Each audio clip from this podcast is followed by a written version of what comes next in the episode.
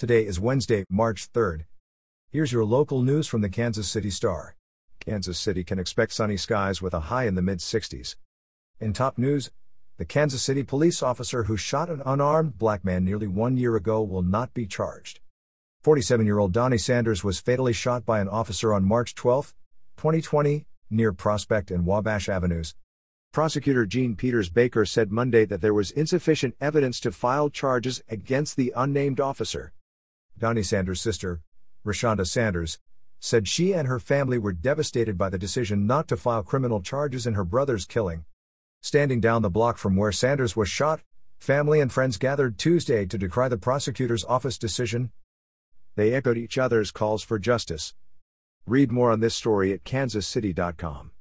In downtown development news, Waddell and Reed does not plan to move into a downtown Kansas City tower designed as its new corporate headquarters after it merges with Australia's Macquarie Group. That news comes after the financial services company announced it would lay off more than 200 employees as part of the merger.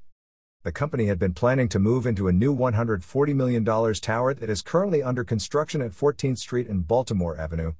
But officials said that is no longer the plan, in December, Macquarie Asset Management announced plans to acquire all of the outstanding shares of Overland Parks Waddell and Reed. Now, it plans to sell off the company's wealth management platform to LPL Financial Holdings Incorporated, an independent broker dealer in Boston.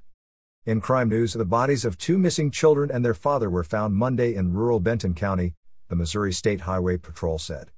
40 year old Daryl Peak was last seen Thursday near the family's home in Greene County with his two sons, three year old Mason and four year old Caden. The family filed a missing persons report Friday morning and a statewide alert was issued that afternoon. Monday evening, the Highway Patrol said it had been contacted by the Benton County Sheriff's Office to investigate the discovery of three bodies.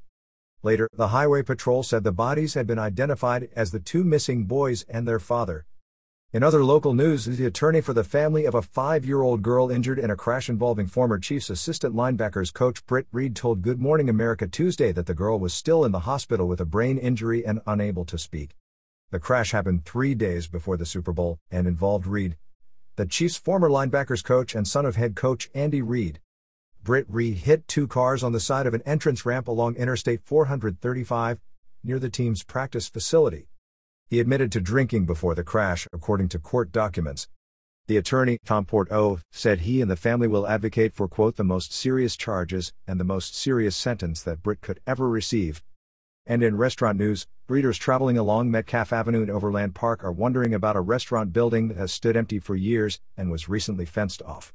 Frank Newman of Frank Newman Commercial Real Estate, broker for the site, said the former Romano's Macaroni Grill at 9292 Metcalf Avenue is being torn down. The building was home to Romano's for more than 25 years. But it has been empty since Romano's closed in May 2017. You're listening to stories from the Kansas City Star.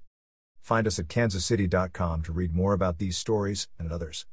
Before You Go, Return Man is a new podcast celebrating the life and investigating the suspicious death of Lancaster, South Carolina's only Super Bowl champion, Jim Duncan. From the Rock Hill Herald, find Return Man at heraldonline.com slash returnman on the iHeartRadio app, or wherever you get your podcasts.